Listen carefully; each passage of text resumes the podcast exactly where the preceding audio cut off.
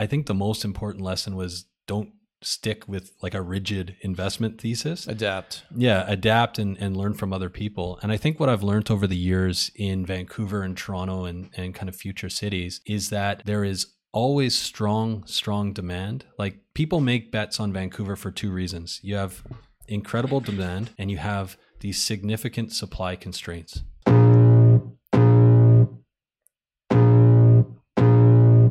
Welcome to the Tom Storey Show with Steve Karrasch and Tom Storey, where we discuss everything real estate or really whatever else that is on our minds. It's gonna like blow out the. I'm gonna have to edit in a proper one. We'll see how it goes. That's pretty awesome. That's not bad, right? It's redlining harsh on the recording, so we'll see if it works or not. Are we, we ready to rock after this? Good to go. Cut it out. There we go. I think it's working. I Okay. All right. Uh, welcome back, everybody, for a very fun uh, in person episode of the Tom Storey Show, your Sunday weekly real estate roundup podcast. I can't guarantee when this episode is going to come out because we're going to uh, basically record a lot when we are here in Vancouver. Steven, how are you doing? Doing fantastic, man. It's Yeah. nice. Your Air Canada. You should have gone WestJet.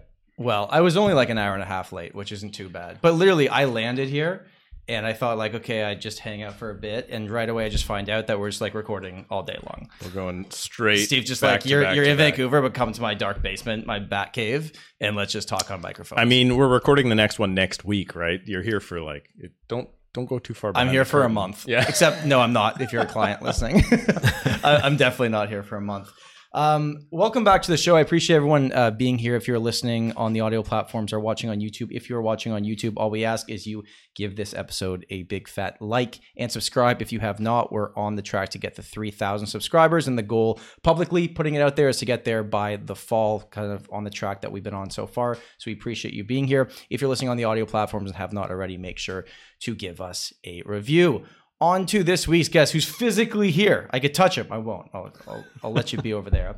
Uh, Adam Scalena has joined us, the OG, I would say, of real estate podcasting. So you guys have had the Vancouver Real Estate Podcast for eight years. You're with Oakwyn Real Estate Downtown. Welcome, man. Yeah, thanks for uh, having me. And I guess I'm the f- the first of today of the many recordings today. Uh, You're the first this week. Then we got next week. Ah, okay. I can tell he's better at this than us because his audio is like already so much better. So we're I, good. I'm leaning in. I'm Yeah, leaning there you in. go. Sounds real good. I'm we're ex- actually way closer here than I thought we were going to be when I it's set close this up. quarters. Yeah. So no footsies.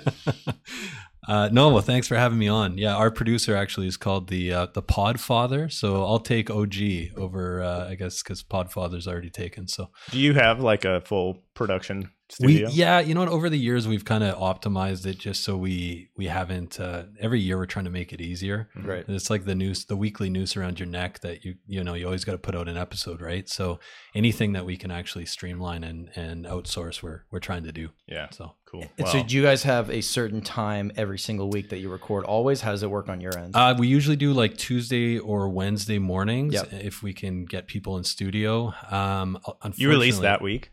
Uh, no, we That try to like right now. We we're probably about four episodes ahead, but Oh, wow. we Good. we kind of it depends. We sometimes we can front load. Other times we're like scrambling to get We do something the same out. thing. Yeah. yeah. Um, so yeah, so just and usually we record early in the week and then we release every Thursday. So So eight years ago, why did you start a podcast? Because I feel like it was like now it's like everybody and their best friend has a podcast. right, Eight years ago, what was the mindset? Like, first of all, I guess Actually, us. it's literally us. I'm just describing us. Um, but so first of all, let's go back bef- before you answer that. Years in real estate, like how did Yeah. you get to that point that now? I'm sure you're well known from other things, but like on the online community, you're known for the, being a podcast host, right? yeah, it's it's strange. So I mean, I I started selling real estate in twenty end of 2010, uh, beginning Okay. of 2011. Um, so uh, my brother joined me in 2013, Mhm.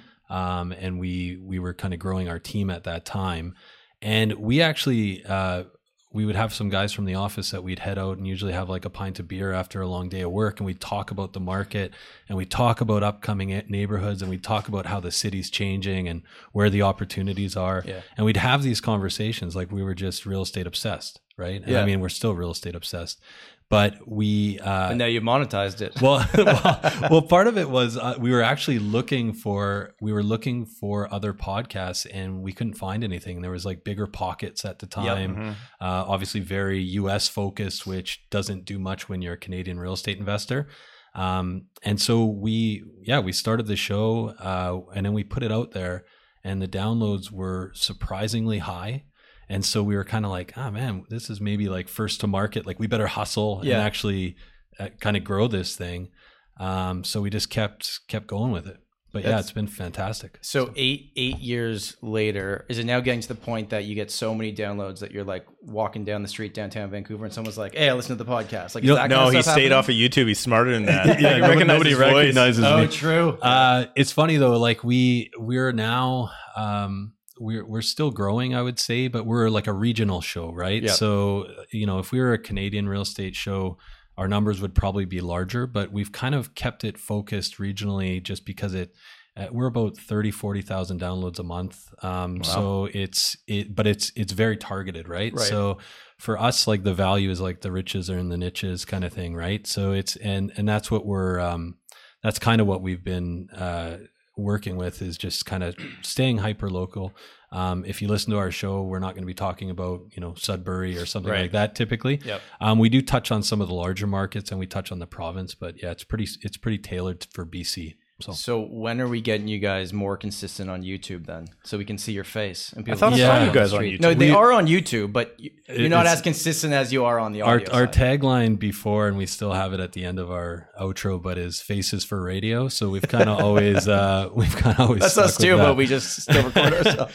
I, I find uh, you know what the other thing is is like we're not super tech savvy. So this year we're doing more with Instagram and social, but um, yeah, YouTube's still a bit of a black box for us. So Well, I'd say between YouTube, TikTok, and Twitter, YouTube's the best place to be. is it? Well, Hundred in percent. terms of comments, Oh, I had to get rid of Twitter. I couldn't. same. Uh, Good. Honestly, congratulations. it's, Yeah. your life will be way better. Yeah, yeah. It's also it's funny. The guys I know that do the most business in our market, at least, they don't they don't monitor the market every thirty seconds. Like they just push through and they sell real estate and they do exceptionally well. Right. Hundred percent correct. it's Yeah. like Twitter will will will ruin your your day, your week, your month, whatever. Well, and, and it's a pretty easy like formula to get followership. You just be very, very negative about things. You try to scare people, and people will follow you. Yeah, If exactly. that's how you. Well, I mean, same thing as YouTube, I guess. And mm-hmm. we've seen that.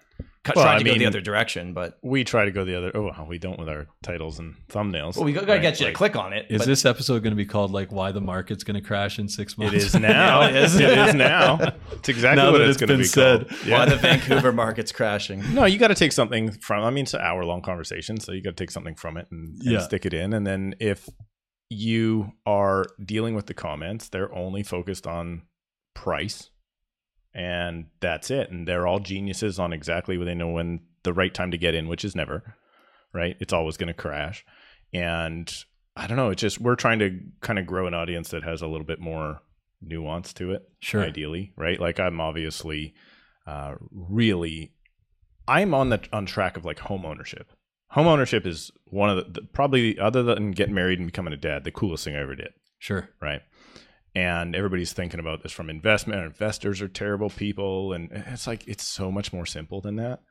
Like the pride you have in owning your own real estate is something that you can't describe to the trolls in the comments because I don't know if they don't experience it.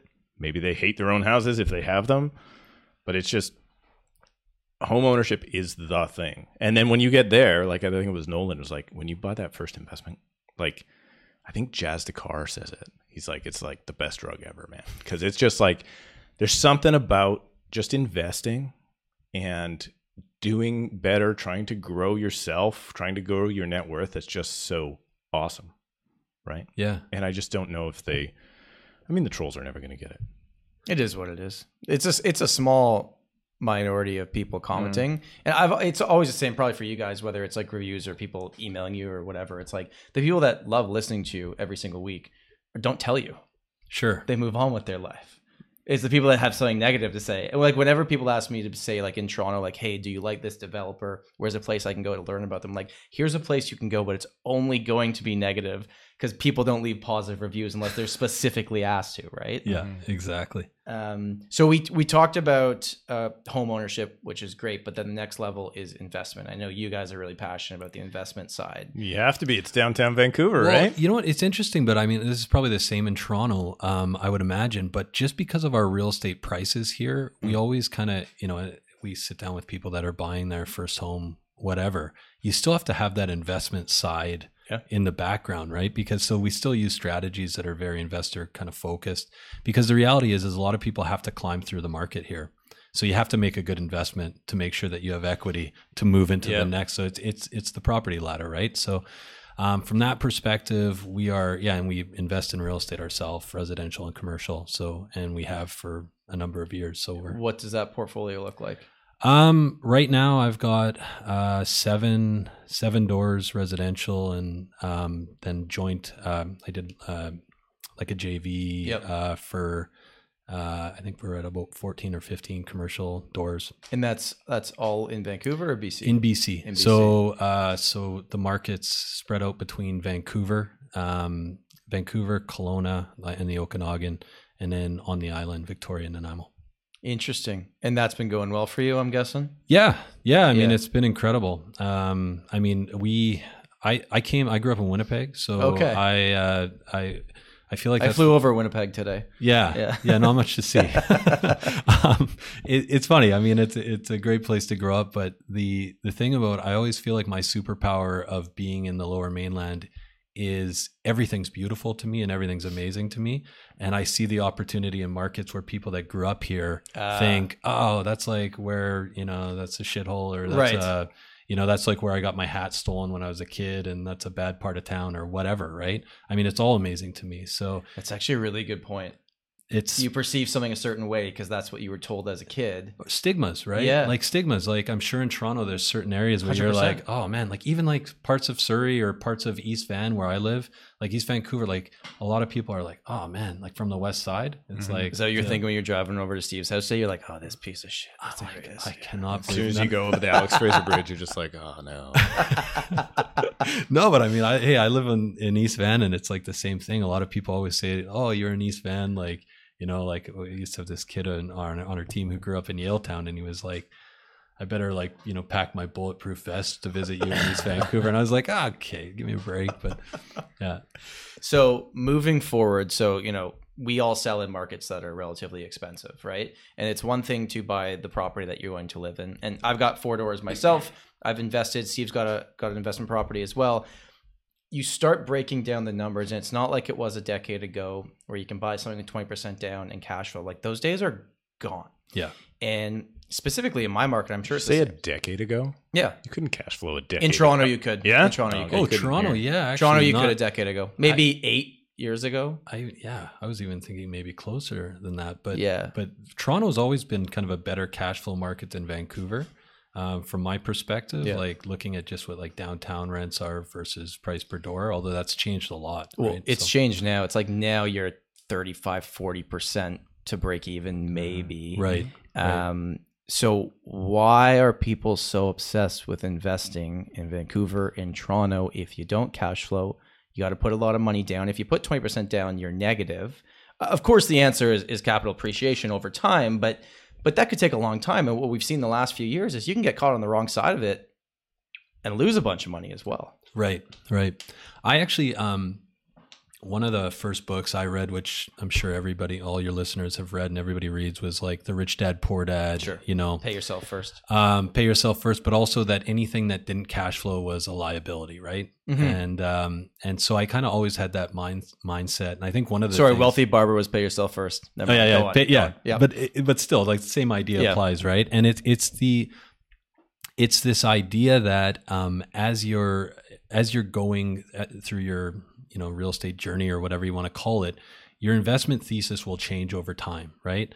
And I remember, and the I think the most important lesson was don't stick with like a rigid investment thesis adapt. yeah adapt and, and learn from other people and i think what i've learned over the years in vancouver and toronto and, and kind of future cities is that there is always strong strong demand like people make bets on vancouver for two reasons you have incredible demand and you have these significant supply constraints, right?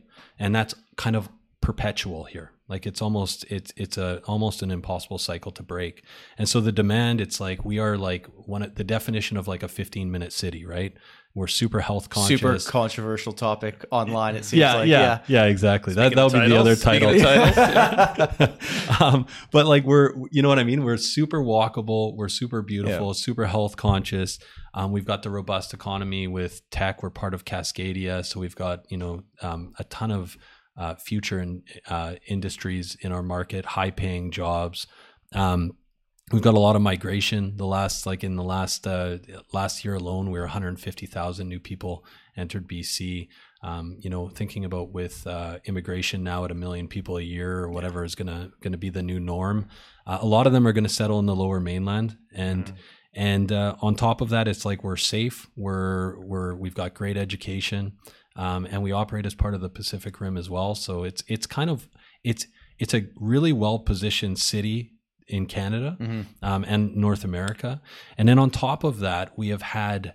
Uh, the worst supply constraints, like if you think, first of all, geographically, uh, you know, we've got the mountains to the north, we've got the ocean to the west, we've got the U.S. border to the to south, and yeah, and the agricultural land reserve to the east, right? So we're very locked in in this region. So we can go only go up, and then on top of that, we've got really, really um, negligent zoning. I, I, I would think is, We'll go into that What do you mean? What do you mean by negligent? Well, I want to go into that now. I think well, it's like I think a lot of uh, a lot of politicians over the years have have really just turned a blind eye to zoning, and then we have NIMBY, a Yeah. NIMBY culture yeah. that exists that is is incredible. It's notorious, right? We have like uh, a, a friend of mine years ago said, Vancouver itself is like Manhattan in the 1800s.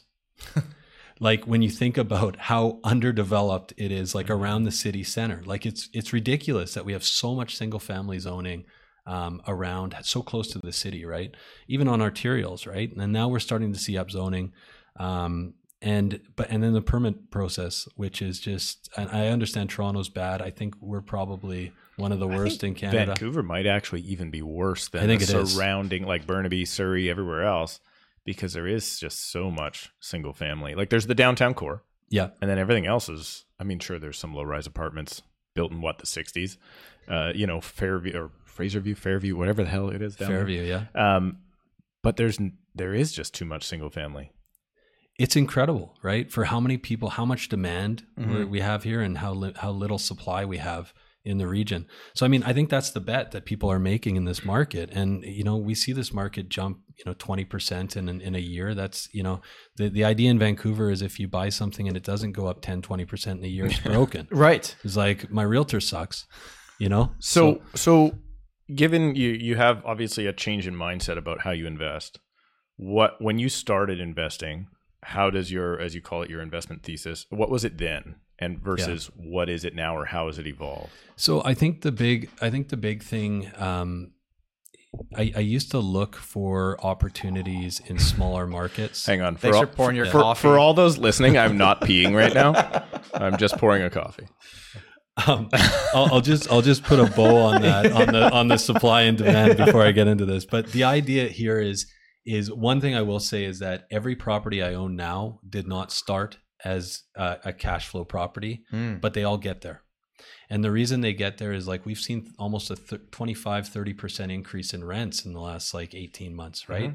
So and and when you think about it from the perspective of like residential's a, a bit trickier, right? And commercial, obviously, you're you're repositioning assets. That's what you're doing. You're you're driving up rents. Um, in a lot of cases, it's it's often harder to do in residential.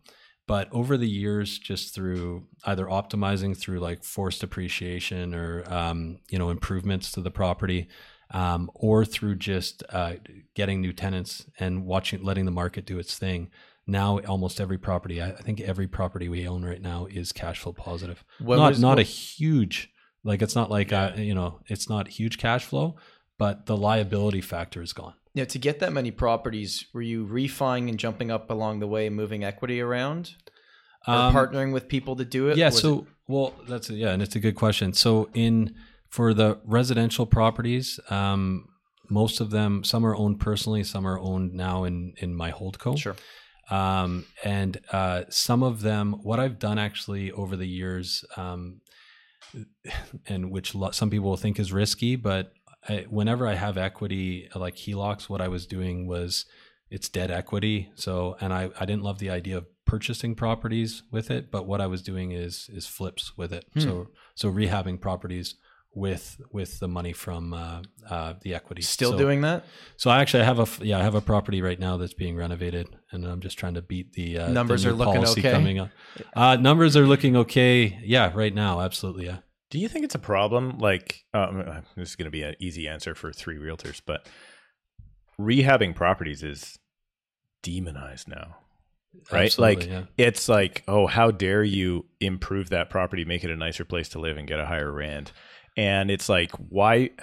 If it wasn't for people renoing and flipping, a lot of the houses would just be in shambles. So, like, I agree with you 100%. Um, I'm sure everybody at this table agrees. But it, it's like demonizing developers who are creating houses. Like, let's be honest, like David Eby couldn't build an IKEA desk. And, and like, you need, you need developers to build housing. Like, we should be leveraging the development community. Developers, like, honestly, like, uh, we, we thought about putting out a shirt saying hug a developer, but just because I, I think it's the opposite. People get it so wrong, right? Um, but it's this idea that, like, uh, we're rehabbing missing middle product that is so bad. Mm-hmm. Like it's a crime scene, Mhm. right? Like it's it's and we're not buying it if it's not a crime scene because then we're competing with end users, and you don't want to compete with an end user. So like literally, we're going to the properties that like this one had. I mean, if I toured anybody through this property, they'd be like, "Nah, I'm not doing it." And no one's. And let's be honest, how many end users right now are taking on huge renovations? No, they're Like, not. None. well, it's, None. it's crazy, right? Like we've None. seen like a 30, 40% increase in, in costs around, like look at for building right now. I was thinking about that on the drive over. Um, like replacement cost is so out of whack. Like I think the best deals right now are like buy a house from like 20, built between 2011 and 2018. Because you, anything that's been built COVID on, Right. like at least those people have seen a lift and they'll probably part with their, with their house, right? anyone um, recently isn't going to give it away. Well, let's let's think about like I even think about I built a house in East Vancouver um, in 2017. I could the market value of my house right now is about five hundred thousand dollars less than the replacement cost to buy the lot and build. Five hundred thousand dollars less, but I'm still up because of when I bought and built. Mhm. So it's a weird. It's it, this is a strange moment from inflation, prices, and construction, and and there's there's a gap there, right? And that makes me think like I had a client of mine who just got quoted a thou like by an upper higher end Sure. uh, build company that does like West Coast modern stuff, a thousand dollars a square foot to build. A thousand bucks a foot. And I said to her, "Why don't we just go buy something from 2017 or like new enough? Yeah. You know, And just do some interior renos and you'll save literally in her case i think she'd save 1.52 million dollars crazy. by not building We like need, that's a five million dollar house she's building Yeah. it's a five 5000 square foot house that's a five million dollar uh, improvement with your shirt idea, we have to add I heart speculators, yeah right? because if you don't, if you don't have a speculator, who's going to buy the pre-con? None of it's going to get built. Tomorrow's housing supply depends on speculation today. It depends on it. 100% And if we don't do that, like you say, we recently got a chance to uh, interview the housing minister, and you know his thing is, hey, government's getting in the game again. Does the homes I for don't people know how plan? well that's going to work. oh god so we had Ravi on the show. He was Yeah. a great guest and, and had a super, re- super bright guy yeah, really good conversation. super bright guy so i went to see him speak um Stephen Jagger, who does uh, I saw that it was on YouTube. Yeah. So so uh, Stephen Jagger did a, a, a conference, small gathering kind of thing with with um, Ravi, and and my takeaway was it like so super nice guy, super bright. Um, he basically said that David Eby has kind of given him full reign to do whatever he wants to do, and he told this story to a room of people, a lot of them in development, real estate industry, about how two or three years ago, when he wasn't in in politics or in his role, he was riding the SkyTrain to um, to see the Whitecaps game with a friend of his, and his friend said, "Let's stop at the Nanaimo SkyTrain station, uh, Nanaimo, and um, they get they get out in East Vancouver." And his friend says, "Look around." Okay, his friend's apparently visiting from the UK. He says, "Why do you think there are so many single family detached houses here?" And Minister of Housing kind of scratches his head like, "I don't I don't know." And his friend's like, "You need to. There needs to be density in Vancouver." And as he's telling this story to this room full of people, the only thing I could think is this is a guy who's been thinking about these problems for now probably 18 months, Mm. two years. People in the development industry and people like this has been an issue for 20, 30 years. Like we have been underbuilding for decades in Vancouver. And the guy who's basically got like full reign started thinking about these problems like 18 months ago. And it's a tricky, Yeah. and I know it's a tricky thing with with being a politician. they're politician. gonna but they're gonna go through so much. They're gonna go through so much because I it's it's strange to me though how we can have an NDP government here that thinks this way and then Ontario's housing plan is basically the Oh, same they thing think with the a same in conservative. Ontario with a so it's yeah. it's come to consensus about what we need to do. Um, I just think, like you pointed out, it's been mismanaged for so, long, long. and the NIMBYism that that goes on. I like I, my my comment to Ravi was like, listen, I live in Surrey. We are the second biggest city, and we're going to be the biggest city within ten years for sure. Uh, bigger population, bigger landmass, bigger everything, and we have the least amount of transit of like Port Moody, thirty five thousand people has better transit than all of Surrey, any part of Surrey. right. And until you get all of these pieces right, like it's never going to work. If you go to New York, you can get wherever you want to be, however you want to get there, above ground, below ground, whatever. You can walk, it's easy. I just think we we're going to struggle with that for a long long time and we're going to end up sticking fourplexes on single family lots and everybody's going to hate each other, parking's going to be a disaster, plumbing and electrical is going to be a disaster. What's the alternative though? What's the alternative to fix this problem that we've neglected for 30 years? Is this not at I- least Here here's moving not, in the right direction? yes, yes. However, the irresponsible amount of immigration is the problem right now. I think. Right. That's not going to. No, no, no. Here's the thing. It's an irresponsible amount. Okay. Right. Immigration is a good thing. It's a fantastic thing.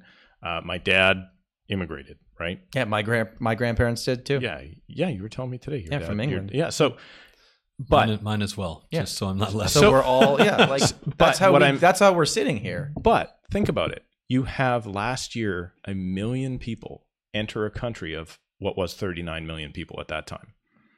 Right? Like that is you can't grow at 2%.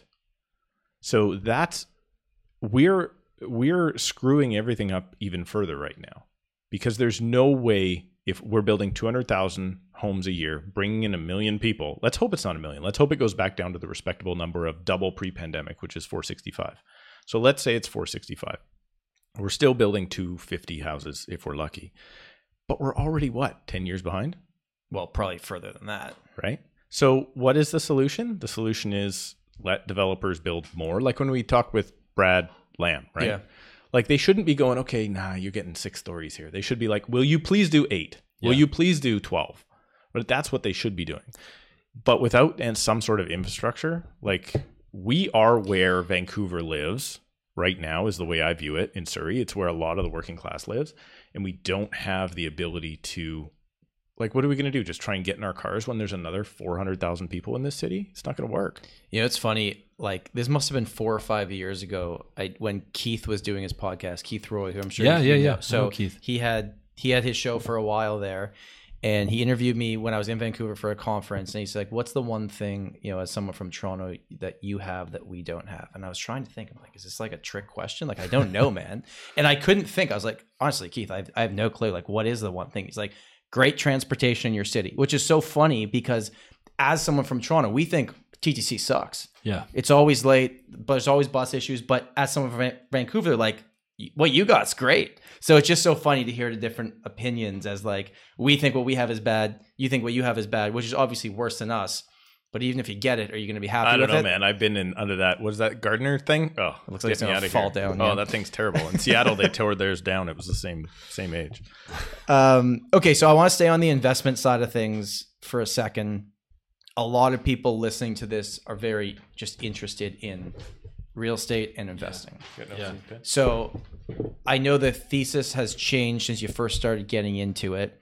And you can look and go like, okay, yeah, cash flow would be nice, appreciation would be nice, you know, what you can do in renovations to bring the value up.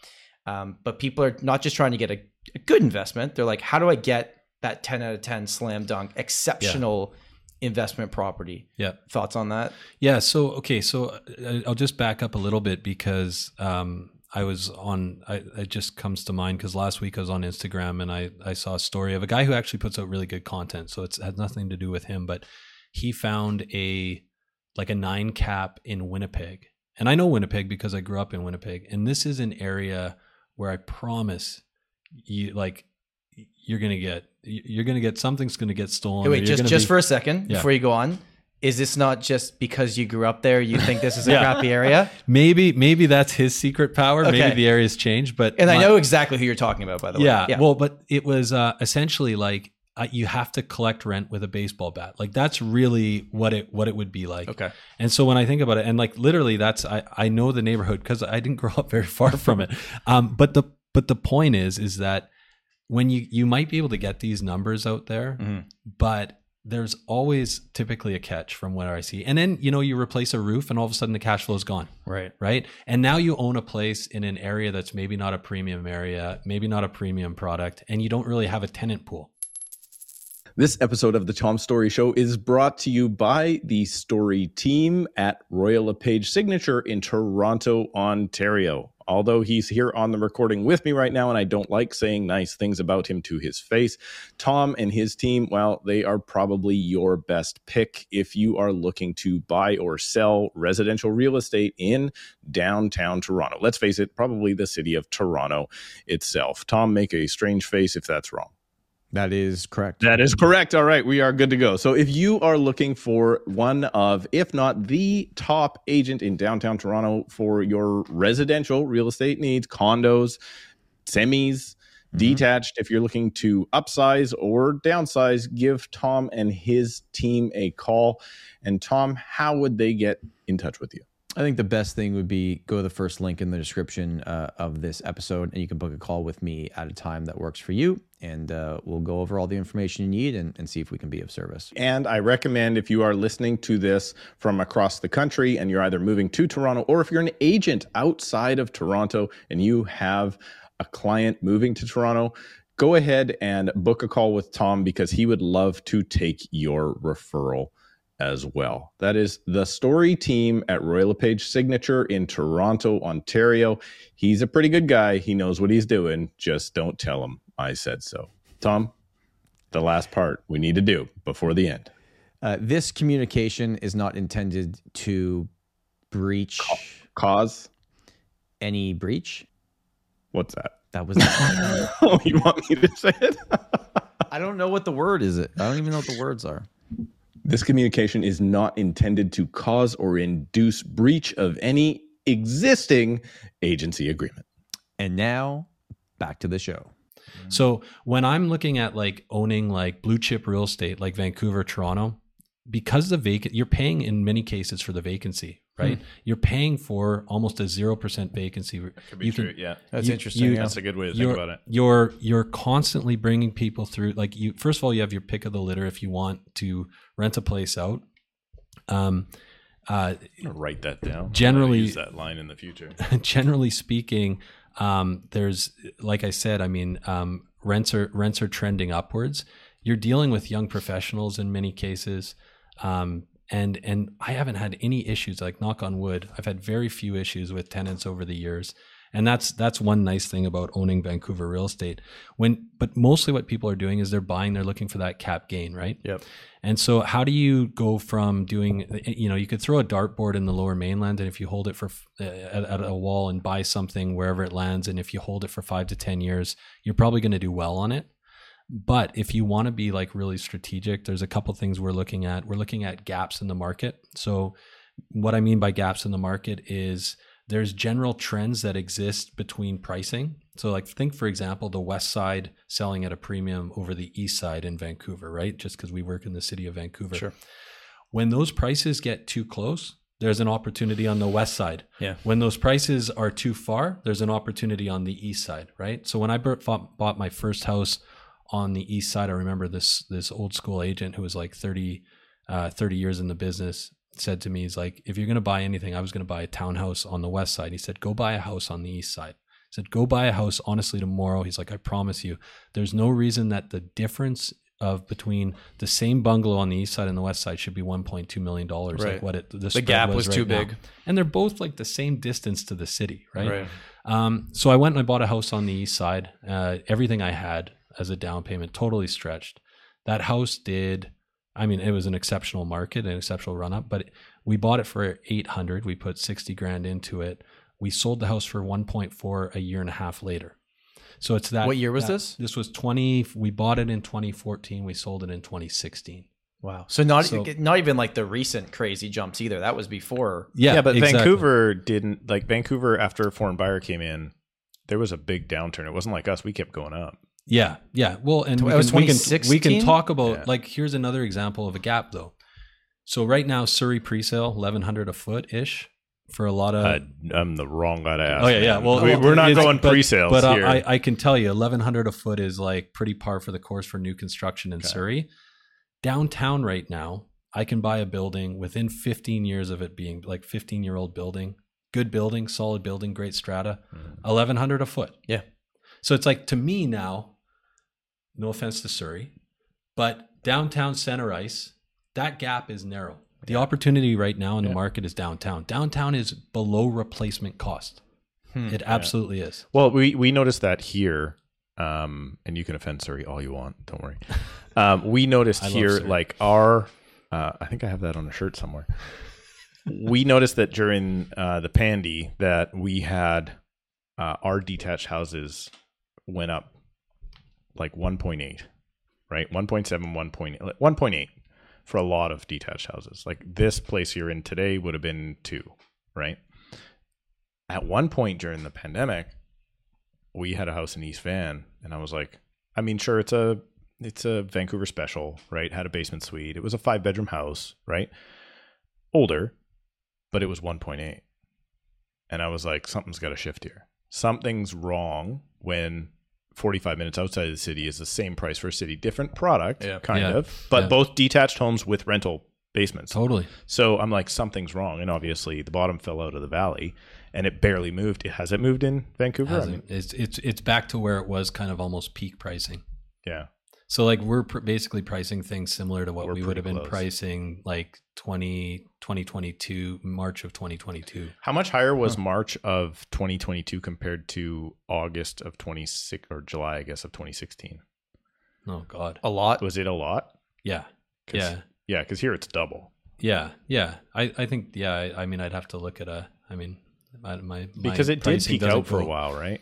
Yeah, it, buyer it and did. It did with with detached. There was a softening in the detached market um, for a while, and then condos kind of took off. Mm-hmm. But I feel like like what's what's interesting is like those gaps. By the by the way, I think used to be easier to recognize because you'd see these flows and you'd see like houses take off, and the gap between houses and condos or houses and townhomes would be huge I track that all and then the time. you'd see it come up yeah. and it would be like and and it's such a good way to kind of understand the market but i think the weird thing about what the pandemic did is it almost made everything in the region the same price in a weird way Mm-hmm. It Like- did. and and, and it did. made rents all the same so it was like now and then but i i think at some point something swings back where the areas that i think you should pay a premium for We'll get back. we'll there. get back there, right? So that's kind of recognizing the gap. But I mean, just to think of other ways to, I think, do well in expensive markets like Toronto and Vancouver, is we are going through a revolution in terms of being upzoned. And I think there's huge opportunities to buy based on zoning right now. Hmm. Um, and I mean, it's it's a trickier thing to do, but Mm-hmm. we're ve- being very strategic about where we're putting people based on the infrastructure and what's coming to that area and what's happening with zoning. Like even think about like they're talking about the six pack now, like six homes on a single family detached lot. Think of that what that does to the value of that land, right? Yeah. Like right now you can build a duplex. Yeah. Now you're going to be able to build six homes, right?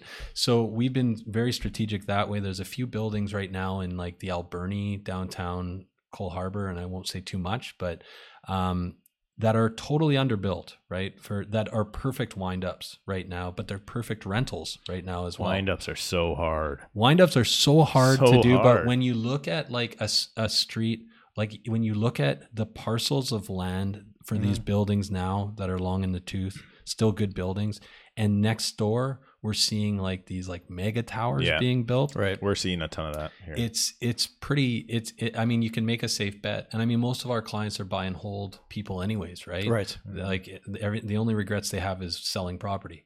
So that's that's the thing, right? So so a lot of these people are looking long term. Um, we've also been and and just to keep going with the with the development, like we're looking constantly at the mega major infrastructures uh, projects going on. I mean, I'm sure you're, that's what you're monitoring in Surrey and you in Toronto, but it's it's that idea like right now, like where is employment, where is big development? There's uh, St. Paul's Hospital going up in in Northeast False Creek area in in Vancouver. That's going to be huge for that neighborhood. Um, so we monitor that. Um, we've got other projects like the the Broadway SkyTrain uh, line or subway line right now. we welcome these projects that you speak of. Yeah, Yeah, we don't have those. All we have is canceled projects. That's a tough spot for us right now. Like for instance, you bring up the hospital. Uh, here we have um, an NDP government that secured a bunch of land for the hospital that's here, and it's like cool. Hospital's great location. It's all awesome. What's Kevin Falcon running on? Canceling that project right. he sold the last spot a land they had for a second hospital. So it's like I'm not necessarily on board with all of the policies that are being brought in, like the rental policy. In my estimation, uh, opening up rentals was a massive blow for first time buyers, right? So you've got one party that screws it up harsh here, and then maybe not in the housing side, but the Liberal Party is looking to screw up my town and push out another hospital for another 10 years. For me from Toronto, opening up rentals was just that any building other than senior buildings, you have to allow if you buy a unit, you can rent it out, and if that you, was if you a thing owned before. a property of a certain year Okay, uh, you could the strata could get together and rule out rentals Hmm. so it would be owner occupied or a portion owner occupied or whatever and what that did is that kept purchasing low because you didn't have to compete against right, you were competing with investors. Yeah, so Hmm. it actually got people into properties but then the government and the very socialist government we have right now opened it up and said hey we're going to go ahead and get rid of that so investors Yeah. are you figure the party for the people the ndp should be the oth- almost the other way around but now they've gone past that and it's like the renter takes priority over top of the homeowner I'd love to know your opinion on the upzoning because me and Steve were talking about this. and We've had a few comments on our channel. So you know, when you talk about okay, there's there's a duplex on there right now, but a six pack could Mhm. be built, and that will make the land more valuable. It will make what it's going to cost to buy each of those. If if you were split it up to a Yeah. six small condo or something, where the goal here from the government side of things is we want to upzone Mhm. so that there is more housing. Yep. And there will be more housing, but maybe it will cost more for what you're getting for that piece of housing. Is there any truth behind that? It's so it's so tricky, and it, it depends because obviously when Kennedy Stewart, uh, our former mayor, was talking about it, he had so many um, restrictions on what the housing. You know, some of it had to be rented under market, some of it. So Yeah, so it, it just depends what you can actually do with it. Um, but you know, the, the the challenge right now is that all the cost um, when you think of what you know even the permitting process like just how expensive it is right now for builders all that gets passed on to the consumer Yeah, of course. and i mean so it's it's i think it comes down to what happens with build costs and what happens to land costs but um, i think best use is going up like generally across the board right now um, in vancouver uh, at least which i can speak to. And and i think that just creates opportunities for people that want to that want to own real estate right? So that's Yeah. kind of my logic. I'm hoping that um, you never know with policies uh, what's going to happen with provincial and you municipal. You don't know what's going to screw up. What's going to screw up and there's always something right? So that's but i mean it's it's something on the radar. Like i think right now it's an interesting time and it goes back to that like manhattan in the 1800s like there are going to, there's going to be a lot of opportunity created by demand and how we get to fulfilling supply needs So, as an investor, if I'm listening to this and I know when, when we interviewed the housing minister, he said that this is going to roll out September, I October. think it's October. The Homes for yeah. People plan is rolling out October, where snap of a finger, most of BC, at least three units, if not four units on single family lots that were previously single family. If I'm an investor hearing that, knowing this is rolling out in October, am I not really looking at opportunities right now to try to buy these properties now because they're going to go up in value in the future? Uh, I would say so. I mean, I don't think I, you know, uh, there's an economist that comes on our show that says uh, he's like, my only advice is buy as much dirt as you can as far west as you can in in the city of Vancouver or in in the region, right? Here, I'll let you. Which is quoted this before. Buy land, they're not making it anymore, Mark Twain, right? That's that's the Uh, stuff. Yeah, and I mean that's the thing, right? So I mean, as far west as you can go um, is is generally what his his idea is. Um, so I mean, I think if you own, if you go out and you buy a single family detached or a, a single family lot, um, you know, a, a 33 by 122, you're going to be, your your the value of that land is going to go up. Yeah. It's it's hard to imagine it doesn't. What do you think they're going to build? When now this might be a different question for Vancouver because I think Surrey we usually have more 60 foot lots, Yeah. right? If given those two scenarios, a 30 foot lot and a 60 foot lot, and they go okay, 3 units on the 30 foot, 4 units on the 60 foot. What is the new construction on those lots? What do you what do you think they're going to build? I think uh, so. Yeah, it's it's interesting. So on our, I think what they were actually right now, I've seen like rough guidelines for oversized lots getting sixty, and it's tough to say what they're going to actually allow for. The Kennedy Stewart proposal was, I believe, the six pack was on a thirty-three by one twenty-two, which is which is pretty incredible. Um, I think that was the idea behind it. Um, but generally speaking, I think it it it really depends because I think right now we're still going to see people do like single family with like a laneway Mhm. house and uh, maybe a legal suite. That's where right? it Like, starts, right? people are going to still still want to do that, but what we're seeing right now is we're seeing a lot of. Um, I don't know what people will build build in the future. I'm sure there's going to be creative. Like I, there's a in, you know whenever you can do something like that, the architecture architectural community rises to the occasion. Right? There'll be some amazing design that comes out of this I think some terrible be- ones. I'm some terrible as well. But but I still think like right now, what a lot of people are doing is the duplex and then the uh, the strata uh, coach home, right? And they're selling all three. I look at my lot here, so I'm a 50 foot lot. I just think, obviously, they're not going to tear down because the house is too new, but I think they're going to take a lot like mine eventually. Whatever comes down, comes down. And then you have three tandem style townhouses, right, side by side. They're, they're going to be 15 feet wide or whatever your old townhouse kind of was, right? That About Yeah. that, right? 15 to 17. They're going to be about that. A little bit of variance on either side. The whole front yard's going to be parking, right? It's going to be one in, one out. And the what I'm worried about in Surrey is now each one of those townhouses, basement suite in the back. Yeah. So I so you know who's doing this well is Kelowna is actually ahead of uh, I think Vancouver with some of their zoning for single family lots, like specifically in the downtown area, and they've got some amazing like on I think fifty footers um, where there's like five units and it's basically like uh, full attached like front back almost like almost like a fourplex where you've got two duplexes on like crammed together. Yeah. Um, so somebody lives off the back, somebody lives off the front of the yard on both sides, and then there's there's some kind of lane laneway or carriage home Yeah. off the back, right? Uh, and it works. I mean, it works. Uh, um, We've it got works some of those well. out here, yeah, where you have like just basically a fourplex, a square fourplex, and then uh, detached guess on the back is four separate garages, right? Yeah, That's all it is. Are they going to turn these into Yeah. separate units though? Or is it going to be a strata on these four to six unit Apparently, yeah, Yeah? yeah. It would be so non with maintenance fees or you guys, yeah, strata Great fees, you guys call them? Like, Actually, it might even be conforming strata. It would be conforming strata. I just So, showed yeah. um, yesterday. I showed Dave's Dave listing, Mason? Yeah. right, and yeah, that's one of those no strata fee townhouses. freehold townhouse. Yeah, and they're not common here. When I when I hear fourplex, I always think dumpy, but fourplex is what it will be. Yeah. But it will just it'll, it'll live like a duplex, right? Yeah. That I mean, that's exactly yeah.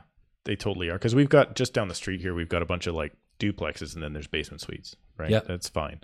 Um, but over in an area in Provincetown, just down the road here, uh, yeah, you have those fourplexes. So you go in from the front, and then the other guys basically, I guess they can walk down the side and come in. Um, and then, but four single parking across the back, right? maybe it Pa- makes parking sense. seems to be where you get all hot and bothered about this. Well, it's like, where's everyone going to park? spaces? Where? To, well, here it's a big change here. I know you probably don't remember the last time you were here. Any big difference? But now there's there never used to be parking issues here, and now there's constantly parking issues here because everybody since the pandemic, me included, Does your neighbor still have a blue tarp over his car? don't get me started. don't get me started on bylaws. That's I'm gonna another start whole an thing. HOA in his community Oh, yeah. to get his neighbor's blue tarp off of his car. It's it's an RV and it's a blue tarp. I think I think in Vancouver at least I can't speak for the region, but I I, I think in Vancouver at least they they don't prioritize cars at all. So Right. like that won't come into consideration. I don't think uh, parking, and it's or at least uh, it, it doesn't seem like it will.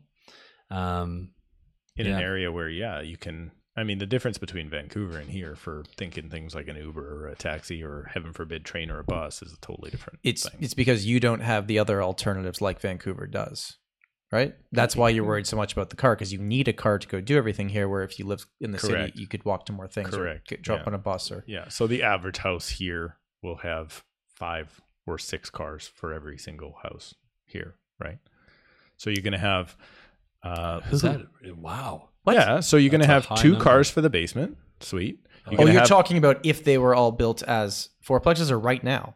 right now Okay, yeah so you get two cars for the basement because there's people a in couple Surrey just like cars too much. right Is the no issue. but there's a couple renting a basement suite for $1800 they each have a car. they each have a car for sure because they're not going how are they getting to work Yeah. then fair, you have yes. uh you know the two owners upstairs married couple let's say they each have a car and now in this neighborhood the kids are all aging out so there could be six cars already per and the other ones just end up on the street right now. Is what's happening. there there it's just it's all over it's all over not in my backyard old man over I, here. I s- but then on the other side of it, I do think it's like this can't be the number one priority. I understand that, right? But you can't just ignore a city uh, forever and not give them infrastructure, right? And that's what I feel has happened. We've neglected here a lot, and I mean, from my point of view, I don't use transit to UBC. I thought that transit to UBC was pretty good, and they're digging a subway, SkyTrain underground That'll all the way out there. Eventually, we'll go out there. Yeah. Is it not even getting that far? I don't even know. that far. Yeah, no, awesome. um, Cool. not right now. But I, I think I think half a project. Good. well, you know what the the one thing is is like what bothers me to no end is um is the projects that are stalled because uh it's not profitable for the developer to Mm. take it on because the community amenity contributions are too high. Mhm. And this is what drives me nuts. I think there needs to be a lot of rethinking the model at City Hall in terms of how much you can bleed a developer for a project to go through because the reality is is it's a business building homes. And if they're not going to they're not going to take on the risk or the project if they can't meet their bottom lines. Mhm. And and the reality is is if we're not getting good housing or new housing, right? Then it's not it's not to the benefit of anyone. I mean, I think there should be community amenity contributions. I just think that right now it's all out of whack. You know, So we, we've talked a lot about what the future of housing could look like with the new regulations. Let's take it back now for just 2023. You know, we're, we're heading into the second half of the year here. The first half, I think, was surprising to a lot of people, including people in the industry that keep a close eye on things, because I didn't think in Toronto we'd see five months in a row of price appreciation right? after the rates last year. I similar happened out here. Yes, I thought we were going to see continuous I thought we were gonna downturn just- 10 10%. just slow and nice and hovering. Yeah. We went like this. We're up significantly. Now, that was the first half of the year. I don't think the seven ha- second half is going to be the same. What's your thoughts on that? Yeah, it's interesting because we, I think, I we've kind of pegged bottom in Vancouver as like November 2022, Mhm. Yeah. roughly. Yep. Um, I remember I got because I, had a- roasted on my channel for doing that video. Because it was Like, too there's close a to when really it happened. there's a really good argument that last week was the bottom and it was November, and then in our numbers January is the bottom. But I, I agree with you. I think that was the bottom. Well, it's funny, yeah. And I remember the reason I know it so well is I had a townhouse that we had renovated for for resale, and it, it was a beautiful place, and it was like crickets, uh, and we Right were praised after. well and everything else, and we we uh, we did okay on it, but like we had to we had to negotiate, and it was it it was like it felt it felt pretty scary in terms of like it was like Mhm. nothing was happening, right? But then I feel like January started to pick up. It was like almost right out of the gates in Vancouver, like where it, it was like the new year started and there was renewed energy. Um, and then like like March roughly March, April, we were kind of going Back to it, right super back back to it. You know what I just got right now? I can actually see on my computer there's a little red dot on my text message, and I I checked it while you guys weren't being a little stealth. I just got requests for showing feedback. Oh yeah, Yeah, can you believe it? What's Because going does on? it sell in a week that they Well, actually want to get feedback? Oh, my guy didn't want to write on it. To me, it was a really well priced property. Um, and the agent who I know well is like, is this going on? is this an Yeah. automatic email for showing this This is a personal texting me. text saying, "Hey, yeah, how did it go?" Texted me. Yeah. Well, yeah, and it's I think since the rate increase, everything's kind of softened a bit. But I still I sometimes I wonder about like it's like the analogy of when you're driving 160 kilometers an hour and you reduce speed to 120, Yeah. it feels like Yep. you're going slow, but the market's still moving, right? And I I feel like a lot of stuff, and maybe it's just my luck, but a lot of stuff I'm sh- I've got buyers for right now is like the product that That's everybody moving. that's moving. Yeah, it's like it's end user product, right? Do you know what we just got? Um, we just got a registration form for multiple offers. Oh yeah, It that just came in. Well, I don't want to say when it goes in because that'll give away when this. But it's just it was just announced this week. Interesting. So you have that 801 form or whatever. we have 801. Yeah, Yeah. yeah. and now we are. Uh, uh, uh, sorry, total side note on that. So that guy's either got no action on that listing, or he's a good agent doing his job. I'm going to say it's probably number two, but maybe we'll see. Or both. For- or both. but yeah, so we have now a registration, and we have to supply it within 24 hours after offer presentation to all of the offers. Oh, so our 801, it, it's a it's a bit gray for us. Like we have to keep them all, but we don't have to give them unless we're told to give them. We Um, have to supply them. But I got I got no issue with. I'm gonna. I'm gonna make. No, I think it's Great, great. it's fine. And here's the best. If that part. helps the buyer feel better, like this offer was registered. The the the ghost offer, whatever uh, word was being used in Vancouver. What was it that you guys were talking about? Or just Yeah, the fake the- offers or whatever? People call it ghost off. Go- Yeah, yeah. Um, this is great. It means I like think every buyer knows exactly how many Yeah. offers there are, and we're on our way to open bidding, which will fix everything. Have gentlemen. you seen? We're- yeah, right. Yeah. Have you seen though that this is the form, so it has to be signed by the seller. Um, by the seller? it has to be signed by the seller. So the seller signs off on saying that they were presented all of these offers. Hmm. These are the offers I presented. It has to be signed by the listing agent. It has to be provided to every buyer that wrote an offer the next day. It doesn't say the It- buyer's name. It just says It- the it brokerage says of the, offer. brokerage. Uh, yeah, the brokerage that the offer came from. okay. and I think there might be a checkbox like, uh, yeah, yes, it was presented, or it was presented, or Oh, yeah, uh, we that. refused, or whatever, Yeah, like that. whatever it is. But Yeah. we have to supply them. And the best part about this whole thing, where do you think this came from?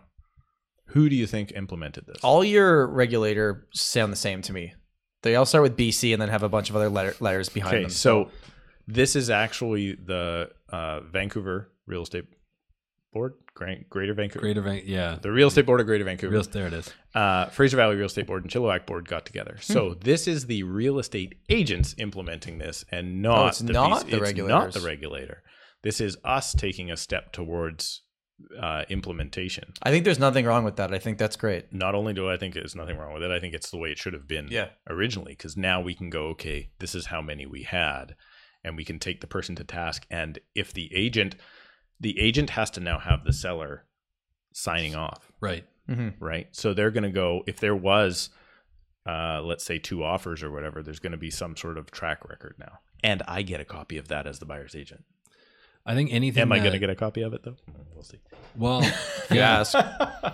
Honestly, though, I mean, if it does away with a few bad actors or whatever, it's, Agreed. it's great, right? And I mean, it's it's uh, all this paperwork is painful, It's but it's it's so painful. But at the end of the day, you get used to it and you figure it out, right? And you adapt in this market. And I don't know, I, I've all these disclosures that have come out in the last like call it two. But what's your experience with disclosures? Because mine is the client goes, yeah, whatever. Just Oh, totally. Give me the offer. I don't care about all yeah, this. but I mean, I just I I we had to get a new car, and it was the same thing. They gave me Right. like you know like Yeah. forty five pages of whatever. I was just initialing randomly. Like they didn't even go over anything Yeah. with me. DocuSign, I think, or Athena or whatever. It's the best thing that ever happened to real estate, but also scary how quick you get things back sometimes. right? Yeah. yeah. So you used to sit there and be like, okay, initial here, this is what this means, this is what this means. And now so many people are just like, sign, sign, sign. But I remember driving to get initials, and like you'd be at like Yeah. a party and have a glass of wine. Then it was like, oh, I got to get this signed, and I got to get it signed in the next forty five minutes. And it's like you're Mhm. like it it it's such a huge improvement. It's the have this. best thing that's happened to It our is. industry. Honestly, I remember early on in my career, I drove an hour and a half Mm-hmm. To get initials for a counter offer, Yeah. which didn't end up working out. Yeah, well, And it was like a Saturday, and I was like, "Well, this is happening. Like, I have no other choice." totally. Yeah, I presented one time just a couple blocks from here at a townhouse for a best friend of mine, and uh, I think we eh, we finished negotiation around one a.m. And then I had to drive to Tsawwassen to get him to sign off on the initials. There should be a new regulation uh, that if offer dates come back because the market picks up again, because it will at some point, or if they're already here right now, uh, they start at noon or 3 p.m. so that everyone, including the buyer and the seller, can get home for dinner and this doesn't start at 6 p.m. and go till midnight. You know what they used to do here um, before my time is they you could not present offers on Sunday. Hmm. And then because football happened, was on? uh, I think it had something to do with church, but Yeah, maybe football. Probably. Um, but then what happened is midnight on Sunday, when the market was hot, all the agents would be standing outside the house and they'd actually present in person midnight on Sunday or Monday morning, I guess, at like 1 a.m. Yeah. on Monday morning. With their horse and buggy out. yeah, totally. That's dedication. So, so the second half of 2023 in your Yeah. market in Vancouver, how So- are we optimistic? Or, but it's not going to be the same as the first half, I don't think. I, I think um, I think it's going to get softer uh, for the probably for the balance of the year. I think everything like the way I've been thinking about it is um, earlier in the year we were kind of cautiously optimistic that we might even see a rate cut this year, like in like Q4. And I don't know who, what idiot would say that. yeah, yeah, yeah. And and honestly, and then it, it feels like everything's got shifted, right? Like it just feels like everything's got delayed. So assuming we don't have a some kind of recession, major recession, uh, I think I'm kind of in line with uh, Phil Soper, who's just on your program, where I think 2025 is going to be like a a huge year, and I think 2024, um, I think it will be a a, a decent year, but I think. I think uh, we'll see a rate cut in 2024, and then I think things are Q, going to Q go. what? Q what? 2024. Uh, I would this. probably, uh, if I had to, yeah, roast me in the YouTube comments, but I'm thinking probably like Q two three. Q2 a- a- 2024. Hank, come back and comment down below in a and, year and it's going to be a few 25 slowly. I think it's going to be slow. I think it's going to be slow, but I, I think what happens is right now with people on the sidelines, once it starts happening, like look, I think a lot of the burst of activity was just by by more optimism in the market Yeah. holding rate, right? I mean, like look what happened It was. And then it's like the quarter point increase, everybody kind of moves to the sidelines. And the second that we see any kind of movement on that rate, I think it's just going to go bananas. I think for people that have a minimum five year perspective on owning real estate, but ideally a 10 year, which anyone that watches my Should be. content knows that's how I talk about everything. Like, I don't care about these short term things, I'm, I'm thinking long term. You should look at this summer and rate hikes or anything that happens as a positive to you as a buyer. totally. Because you are not taking a variable rate unless for some reason you are. You're taking a fixed rate. Still wouldn't lock in for five years. I think that's crazy. Maybe three at this moment in time. pay the premium. Yeah. Um, This is a fight get in, having. get in. There's gonna be less competition this summer. Historically, August is a slow time. Yes, there's less mm-hmm. to choose from, but if you can find what you want, go get it. Go get the property, like you said, that you maybe not to that level that you have to do all those those renos, but go in and find something that's not marketed very well. Sure. Go pick it up, buy it now, have that five years. I guarantee by 2025. That's strong language. I know I get You're, for you're that. bad at math. I don't guarantee. 2028. Yeah. No. Well, okay. No, but I'm just saying, even two years later, I think you're going to look back and go like, happy I bought in the summer of 2023 Probably, when yeah. everyone was on the sidelines Yeah. because you always look at how these things play out. And when everyone's saying, don't do it, don't do it, don't do it, the people that did it usually do fairly well. I, I think there's two things. Uh, bang on about right now, like the with the rate. Like we've been saying, date the rate, marry the property. Yeah. And then we've also been saying like it's a yo-yo on an escalator, right? So like that's the the idea, and that's a Dustin Woodhouse who was a, a mortgage broker in the city. Now he's now he's not, but he uh, that idea of the market being a yo-yo on an escalator. Right now, I feel like if the if the yo-yo comes down, but if you're holding it for three to five years, you're going to be in a good position. Yeah. And I think anybody that's buying real estate for one to two years, like the verdict's always out Yeah. Who knows, right? I mean, a year or two, especially in this world where something changes like on a weekly basis. Like if you're planning on selling in a year or two, don't buy. Agreed. I think it's silly. Yeah. I think it makes no sense. I think even if you're moving to a city, you know your job's going to change in two years, unless you're going to hold the property and rent it out when you leave. Don't Yeah. buy, rent. Yeah, It Doesn't make sense. hundred percent. Lifestyle factor. I know homeownership's great, but lifestyle factors in too, and it's expensive to move. Can you imagine? Land like, transfer tax. Those did you rent? crazy you real rent? estate fees. Did you ever rent? I well, I rented in university. Did you rent? Uh, oh yeah, Yeah? just by 'Cause virtue I never- finances. Did well? I mean, I guess I rented a room off my brother. I don't know if that counted, but like, I, it never even crossed my mind. It Yeah, never well- crossed my mind. You know the the thing you're saying about pride of ownership. I can't remember who did the report, but it was a few years back. But like, the, still the number one reason that people buy real estate in Canada is stability, right? Mhm. It's to know that you have a home, right? It's to know that you're not going to be given notice. And I think that's the thing that's scary in Vancouver. And I mean, like people always, you know, I think being an agent in Vancouver, the critique is always like, oh, yeah, you want the market to go crazy. You want prices to go up. You Mhm. want your city to be unaffordable. I can like count uh, on my hand the people that like the dozens of groups of friends that we have that no longer live here. Like it's like I've got Yeah. like a handful of people that I've been, you know, we're close friends with for 20 years in the city that haven't left, right? So it's like I I wa- there's some real problems around housing in this city Mhm. and that's that's not that's not the goal but i i think like generally speaking um watching people lose their places because of you know it's hard now with uh with the residential tenancy act but you still see people constantly the landlord moving in or or um serving no, notice for a variety of reasons. And i guess my point is is only that um i think we need more housing which takes it back to the to the earlier conversation really Have you guys had any new purpose-built rentals coming here? Because we've had actually quite a few in Toronto, and it's a nice alternative that we're telling our clients that want to rent. yeah Hey, it's it's actually more expensive, and there and our rental regulations is if it's built after November 2018, there is no rent control in Ontario, but everything built before that there is. Yeah and these corporations are not missing the yearly rent increases. So it might be more expensive, but no one's moving into that unit. No one can kick you out. You're it's owned by a corporation. An owner doesn't own it. I want to just grab because it's on my phone. Yeah. But uh, I'm just going to grab this because I want to talk a little bit Yeah, about grab it. purpose-built Go rental. grab it. Yeah, yeah. Grab it. Yeah. No, we're not seeing a ton. Um, I've seen, I've seen more, We- We've had a lot. but come. then we don't really have the same thing that everybody else does, where you guys can deal with rentals and stuff. So we don't really see the rental side. But- I honestly, And don't. you know it's interesting? We've had people that were looking for, you know, typical try to find a condo rental in Toronto, which is a, a condo and it's a landlord and you make an offer. And it was so competitive that we're like, hey, here's the list of purpose built rental companies. Mhm. Go them. Some of them actually had like great opportunities where they'd like pay a month rent for you just to move in right now. And I'm going to um, take a controversial side of things. I think we got to stop telling people it's okay to rent. Is that bad?